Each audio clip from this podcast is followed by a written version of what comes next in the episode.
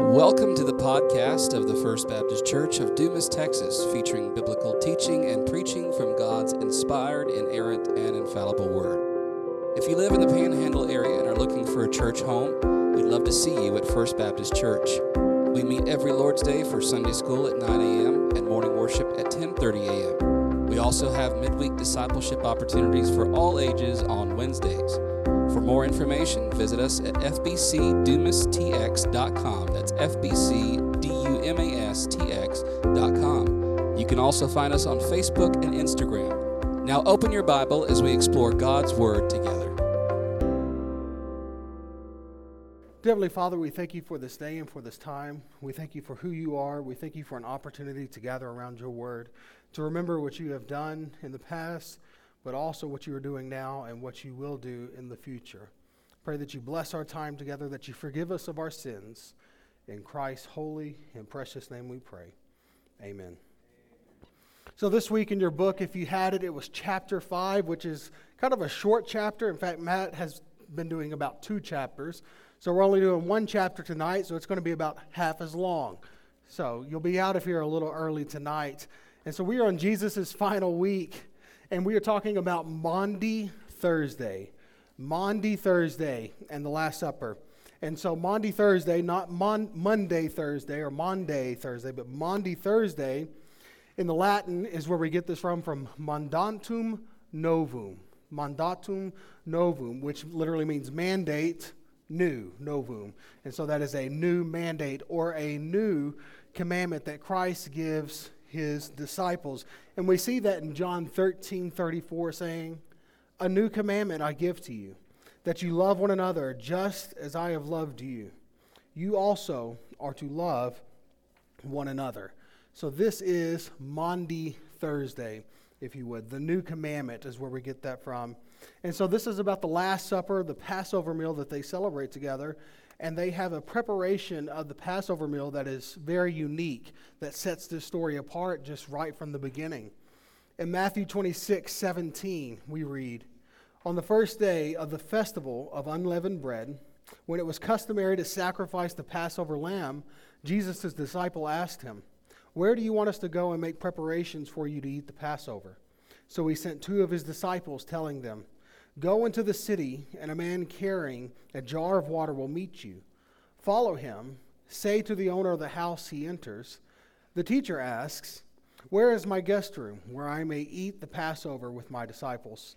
He will show you a large room upstairs, furnished and ready. Make preparations for us there.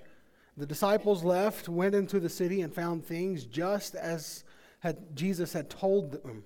So they prepared the Passover. So, this is kind of an interesting way to get us started because Jesus tells them to look for the man carrying a jar of water. So, this is strange because in this time, carrying water or fetching water was woman's work. So, it would be unheard of, really, to see men carrying jars of water. And they're going to be pretty big jars for the most part. So, that's what would have been expected. And of course, when people come to Passover, there's going to be thousands of people that come uh, for the Passover. So it would be hard to find a specific person, but God, in His sovereignty and His providence, ordained that for whatever reason, this servant, this male, is the one carrying the water. So he would actually be a little easier to spot within the crowd. And so he tells them to follow that servant who is carrying the jar of water as they prepare for the Passover meal.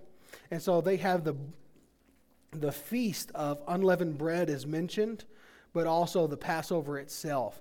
And really, that would just be one continual feast throughout the night. So there's two technical feasts there, but all of it is kind of considered one continuation of the Passover meal itself.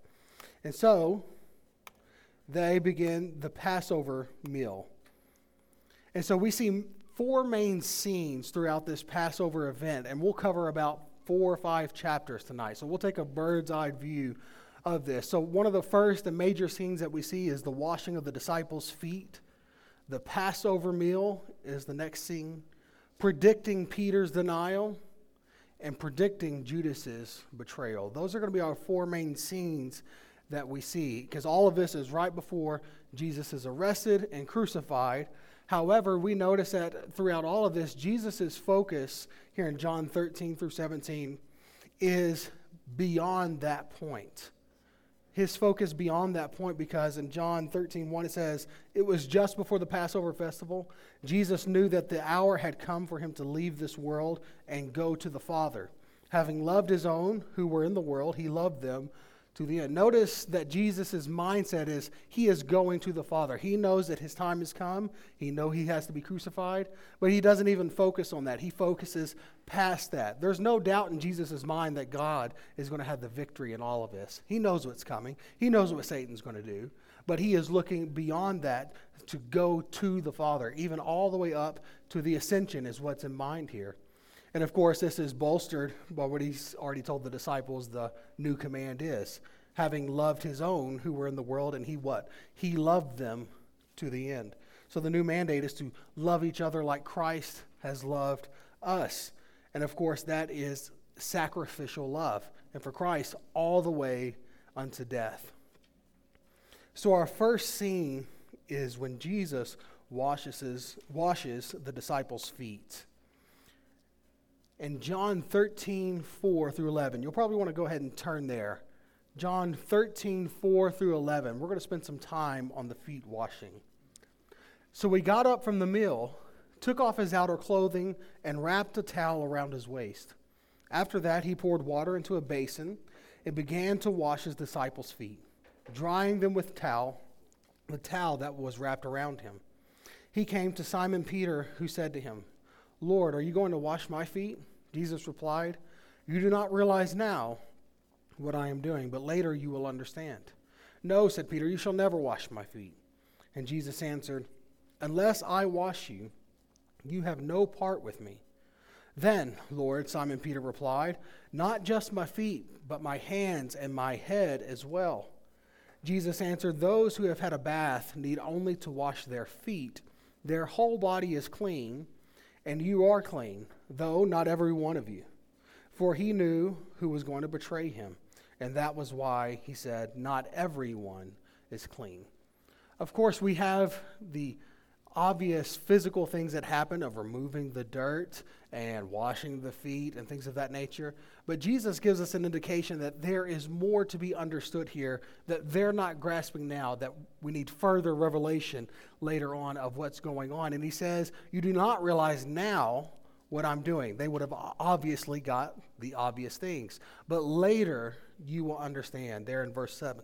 So that gives us an indication that there is a special type of significance to the feet washing, of why that particular scene at all with the disciples. Why is Jesus washing their feet?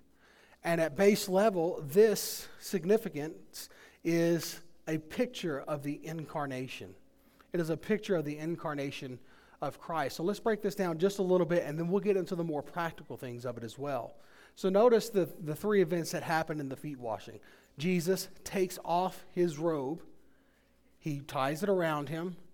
He goes down as a servant to wash their feet. When he is done serving, he comes back up and puts his robe back on. And so we see this as a small picture of the incarnation. In Philippians 2 5, which will not be on the screen, but I'll read it to you, but go ahead and turn there if you would. Philippians 2 5 through 7 says, have this mind among yourselves, which is yours in Christ Jesus, who, Christ Jesus, who through he was in the though he was in the form of God, did not count equality with God a thing to be grasped, but he emptied himself by taking on the form of a servant, being born in the likeness of man. The shedding of the cloak.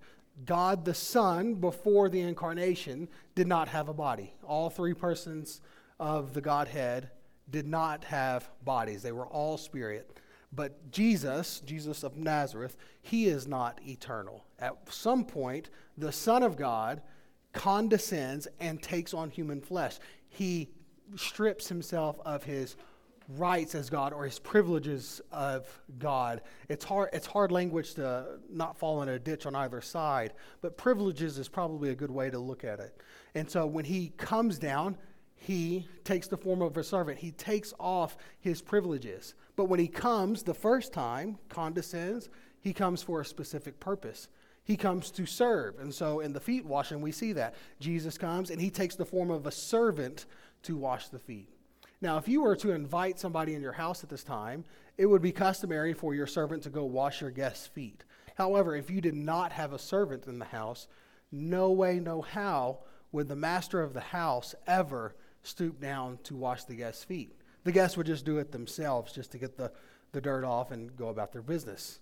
So this is a very special scene because Jesus, he comes, or the Son comes, incarnated in Christ, but he comes for a purpose. And Jesus shows them that he, he stoops down to the disciples and he washes their feet. This is, this is servant work, the lowliest work that can be happening right now.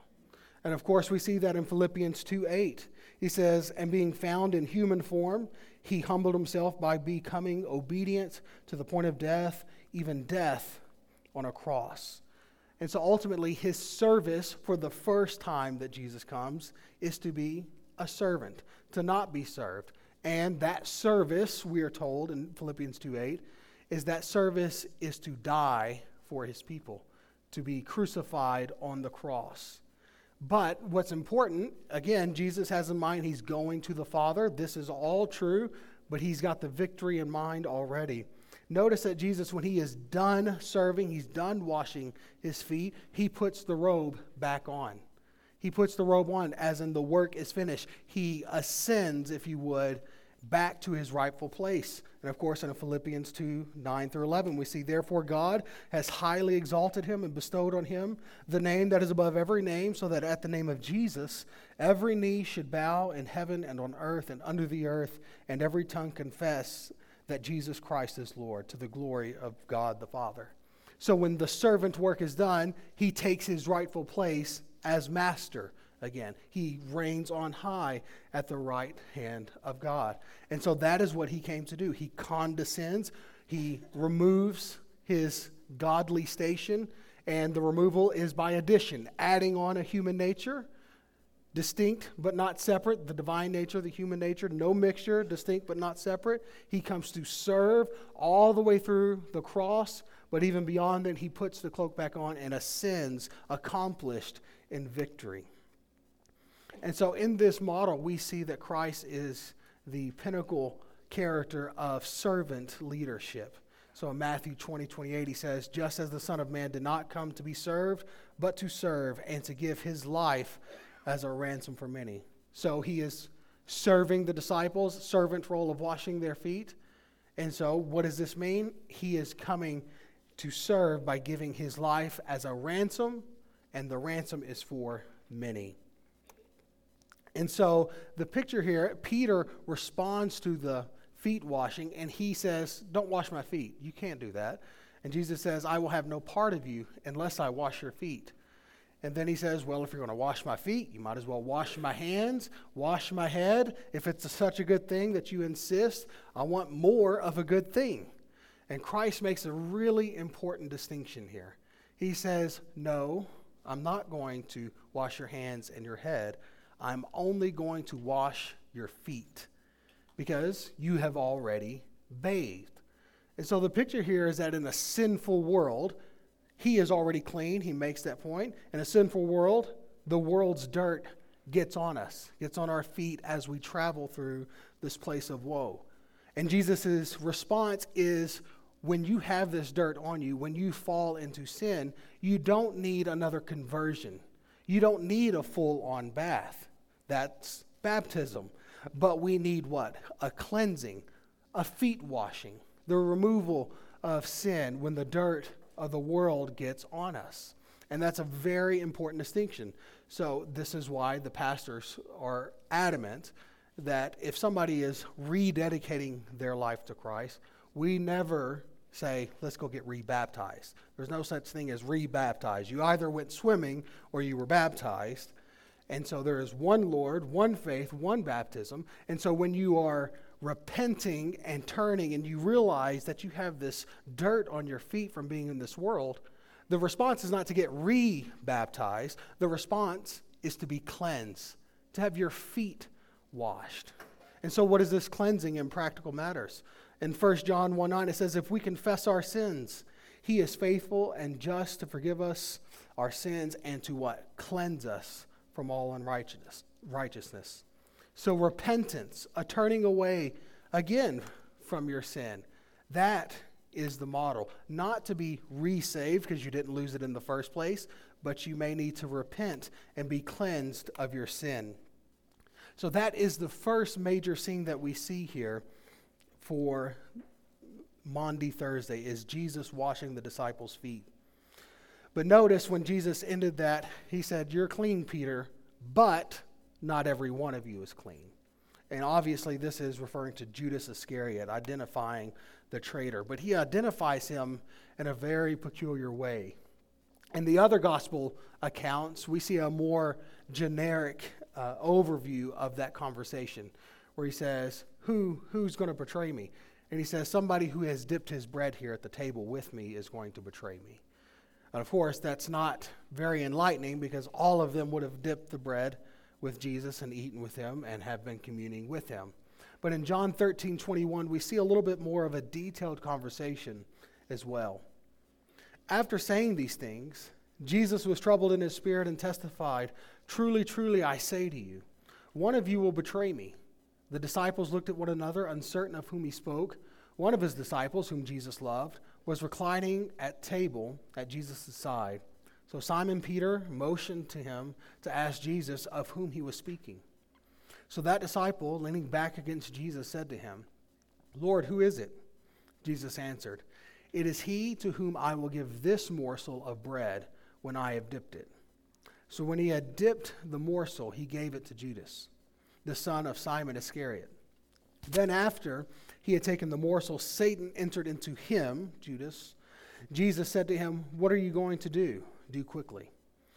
Now, no one at the table knew why he said this to them. Some thought that because Judas had the money bag, Jesus was telling him, But what we need, uh, buy what we need for the feast, or you should give something to the poor.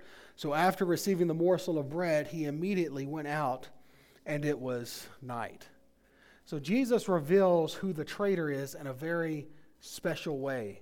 And when he does, we see that Satan entered into Judas. Now, that's very interesting. The author of the book that you're reading notes that we should notice that Satan is involved at least twice in the scenes that we're looking at today. That Satan does not leave this major event that he thinks is going to be the death blow of God up to lesser demons or even as high as demons. No, it's Satan himself who comes and enters into Judas to make sure that these tasks are being carried out.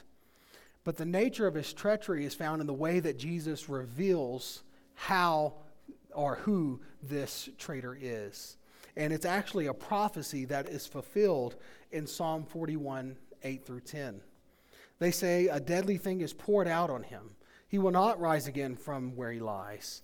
Even my close friend, in whom I trusted, who ate my bread, has lifted his heel against me. But you, O Lord, be gracious to me and raise me up that I may repay them. So notice that this is David writing this, and David is a Christ figure. Moses is a Christ figure. All of those are shadows pointing to the true Christ that we find in Jesus of Nazareth. And so that is true then. The Christ figure, the shadow, had a similar situation. Of course, the, the rumor is, is a deadly thing is poured out on him, David, but also what? Christ. Poured out on him. And the thought is here, he will not rise from where he lies. But he does. That's the same thing. Even my close friend in whom I trusted, who ate bread with me, who has dipped the bread, has lifted his heel against me. Judas is the one who has lifted his heel against, the Christ, against Christ. But of course, again, the end of the story is beyond the crucifixion, beyond the resurrection, all the way to the ascension back to the Father. But you, O Lord, be gracious to me and raise me up that I may repay them. And of course, that actually happens. Of course, this happens with David in the shadow, but it is more true with Christ who is crucified and raised again.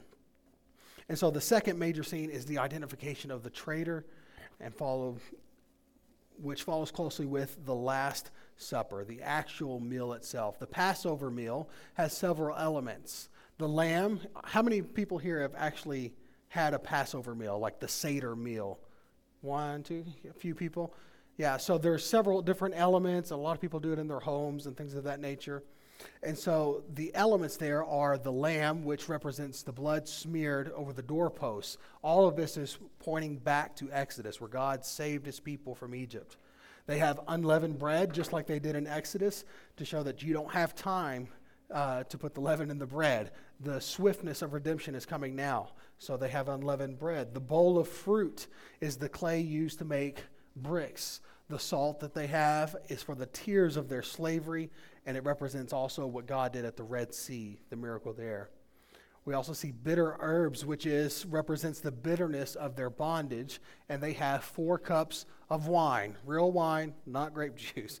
Four cups of wine, and that commemorating the four promises of God in Exodus. And of course, Exodus 6, 6 through 7 is what we looked at just a couple of week, weeks ago. And so the four promises are I'm going to set you free by the judgments, the outstretched arm, the mighty acts of judgment. I'm going to make you my people, and I am going to be your God. The four promises of the four promises of God in the cups of wine. And in Luke's account, we actually see mention of at least two cups of wine. So there is kind of a, a staging there, if you would. So that is pointing to a reality. The Seder meal, the, the Passover meal, is pointing to the reality of what happened in Exodus. But Jesus initiates a new covenant with bread and wine, and he presents himself as the fulfillment of the Passover meal. And he does this, especially in the Gospel of John. All the I am statements, the seven I am statements, are always associated with what? A feast. So, a feast, and John makes it very clear that this festival, this feast, this thing that is happening, I am, is the real thing. That that is pointing towards the real fulfillment. Yes, we have the, uh, the, the, the holy manna that happened in the Old Testament, but Christ says, I am the bread of life. It, it's a fulfillment of this. And of course, in the new covenant, when we take this in uh, communion, we say we are eating the body, we are eating the body of Christ, drinking the blood of Christ. He is the Passover meal for us. So that's why we don't typically have an annual Seder meal here for Maundy Thursday or something of that nature, because Christ is the fulfillment of the Passover meal itself. He says that this is my body, this is my blood, broken for you, poured out for you, or shed for you and this is the new covenant. And we partake in that, what Christ has accomplished. And so he himself is the Passover meal for us, he is the Last Supper. And so finally, as we end the meal, Jesus turns and he gives three sets of bad news in our final scene. He gives three sets of bad news. The first one that we see is found in Luke 22. And the disciples are arguing over after the new covenant, who's going to be the greatest in this kingdom that Jesus is ushering in. And they're saying, Oh, I'm going to sit at your right hand. I'm going to do this.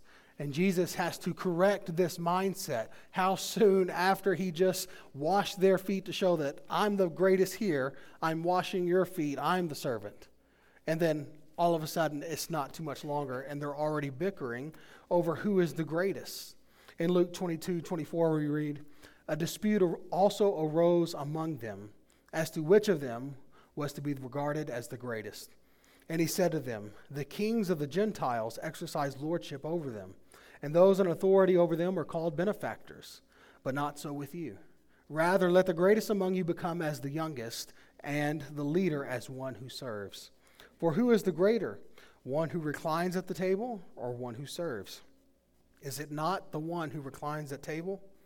But I am among you as the one who serves. You are those who have stayed with me in my trials, and I assign to you, as my Father assigned to me, a kingdom that you may eat and drink at my table in my kingdom and sit on the thrones, judging the 12 tribes of Israel. So Jesus has to remind them that who's greater, somebody who reclines at the table or somebody who's serving? Obviously, people sitting at the table. And he demonstrates But I, everybody knows that Jesus is the real MC here. He is the greatest in the room. No doubt. There's no doubt in their mind. Because he says, You have been along with me for all these trials. You've seen all the stuff that's happened. Yet I, the greatest in this room, am stooping down to servant role to wash your feet. And so he says, You were to do the same. It is the pinnacle example of servant leadership. So we had the argument over who is the greatest but then he also warns them that they are going to abandon him after all of this happens. In Mark 14 27, we read, And Jesus said to them, You will all fall away, for it is written, I will strike the shepherd, and the sheep will be scattered.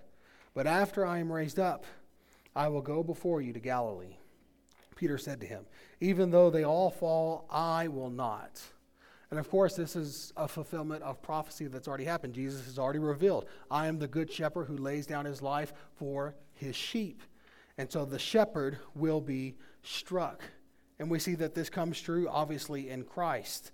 In Zechariah, Zechariah 13 7. Awake, O sword, against my shepherd, against the man who stands next to, me, next to me, declares the Lord of hosts. Strike the shepherd, and the sheep will be scattered and I will turn my hand against the little ones. And you can continue reading to verse 9 for the full prophecy. So this is fulfilled in Christ. The shepherd is struck on the cross by God's providence. Notice that. Obviously, it's more than, oh, this didn't take God by surprise. He knew what was going to happen.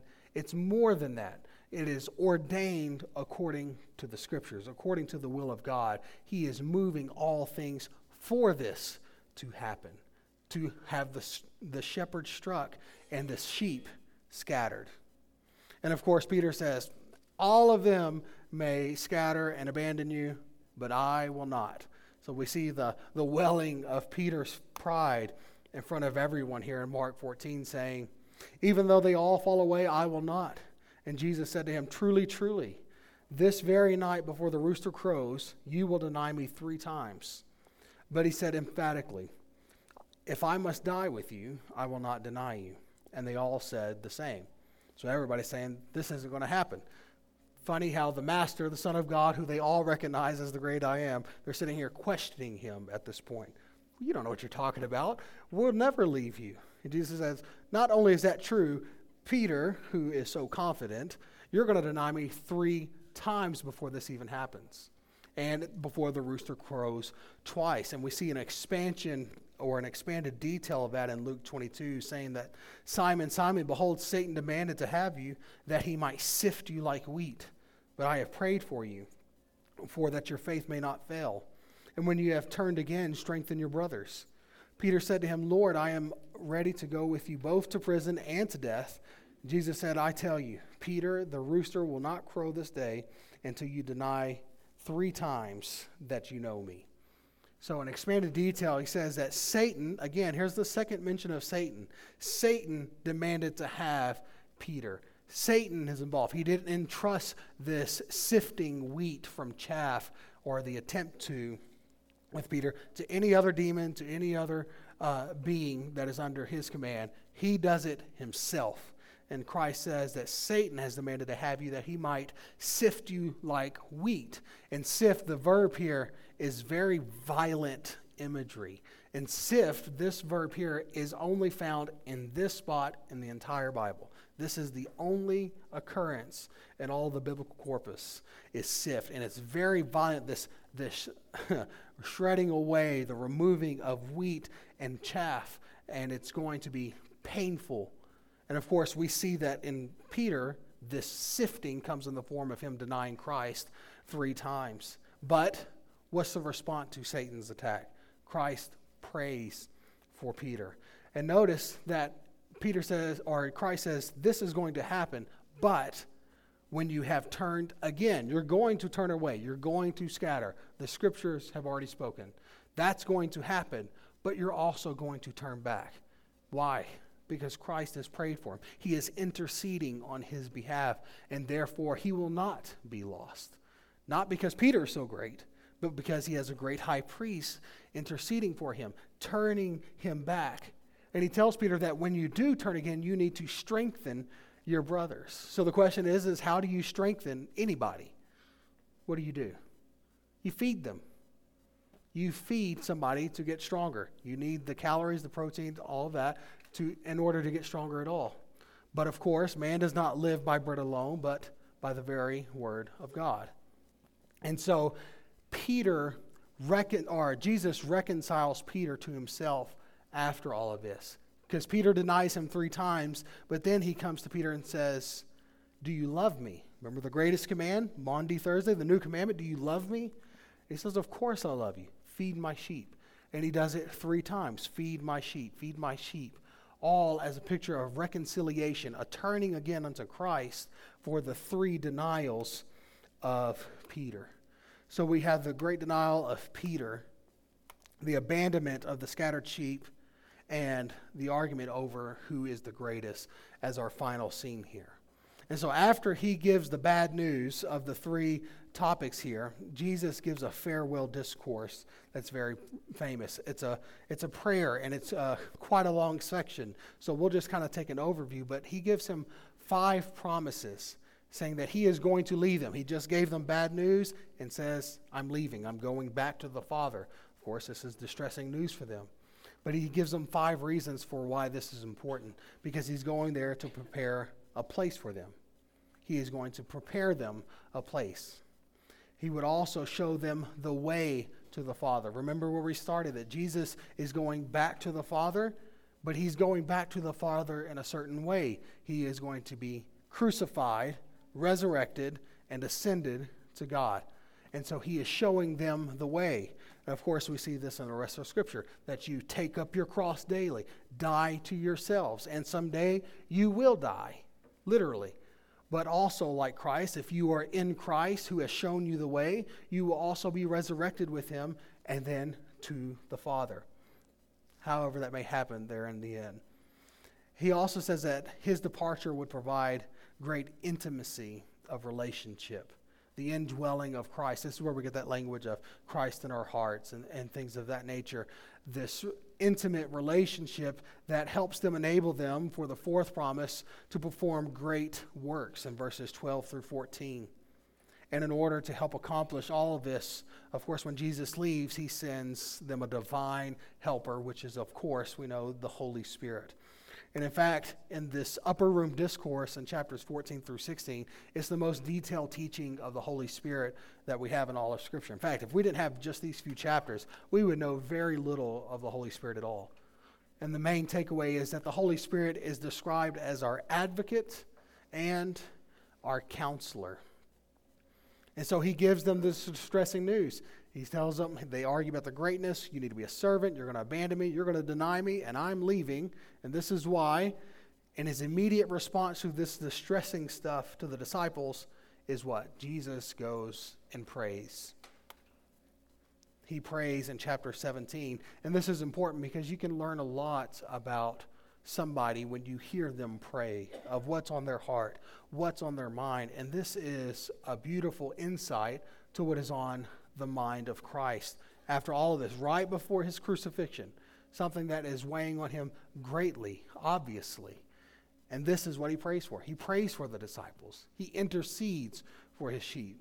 But also, what is paramount to him is for the glory of God.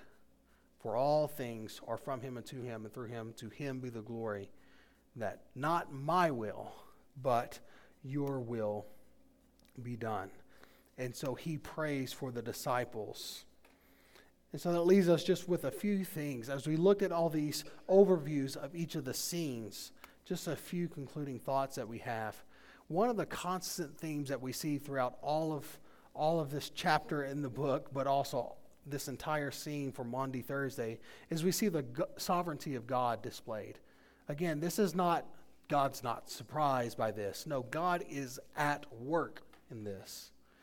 We mean things for good, but God means it, or evil, God means it for good. The same it. God is in it and through it and moving it so that it actually happens because of his plan, his purpose is greater. And of course, we see just time and time again throughout all of these, like the preparation. He ordains for that man, which would be unusual, to carry the water. He predicts Peter's denial. He shows his omniscience touching the divine nature and Judas's betrayal as well. So God is sovereign through every single step of the way without exception.